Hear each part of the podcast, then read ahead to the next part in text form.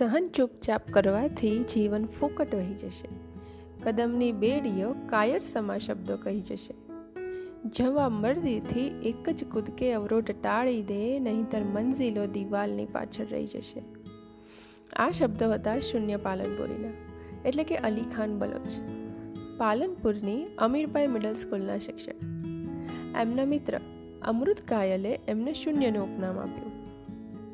શૂન્યનું સર્જન શૂન્યનું વિસર્જન શૂન્યના અવશેષ અને શૂન્યનો દરબાર. એ બધી એમની ગુજરાતી ગઝલ. અને દાસ્તા અને જિંદગી એમની ઉર્દુ ગઝલ. શૂન્ય પાલનપુરીએ ગઝલ લખવાનું ચાલુ કર્યું સોળ વર્ષની ઉંમરે.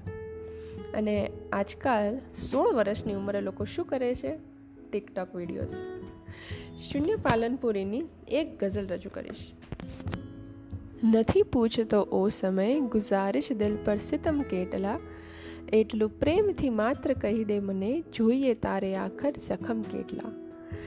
ઓ ખુદા, આ ફરેબોની દુનિયામાં હી પ્રેમ તારો ખરેખર કસોટી જ છે. સાફ કહી દે કે રાજી તને રાખવા, પૂજવા પડશે મારે સનમ કેટલા? દર્દની લાગણીના ઘણા રૂપ છે, માત્ર આંસુ જ હોવા જરૂરી નથી. સ્મિત થઈને ફરકતા હશે હોઠ પર વ્યક્ત થઈ ના શકે એવા ગમ કેટલા? પ્રેમ ઈર્ષાથી પર ક્યાંય હોતો નથી, શબ્દથી વાત કેરું વતે શત થશે. હોઠ સીવીને ચૂપચાપ જોયા કરો, મૌન પેદા કરે છે ભરમ કેટલા?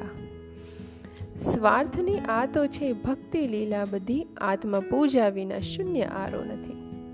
એક ઈશ્વરને માટે મમત કેટલો, એક શ્રદ્ધાને માટે ધર્મ કેટલા?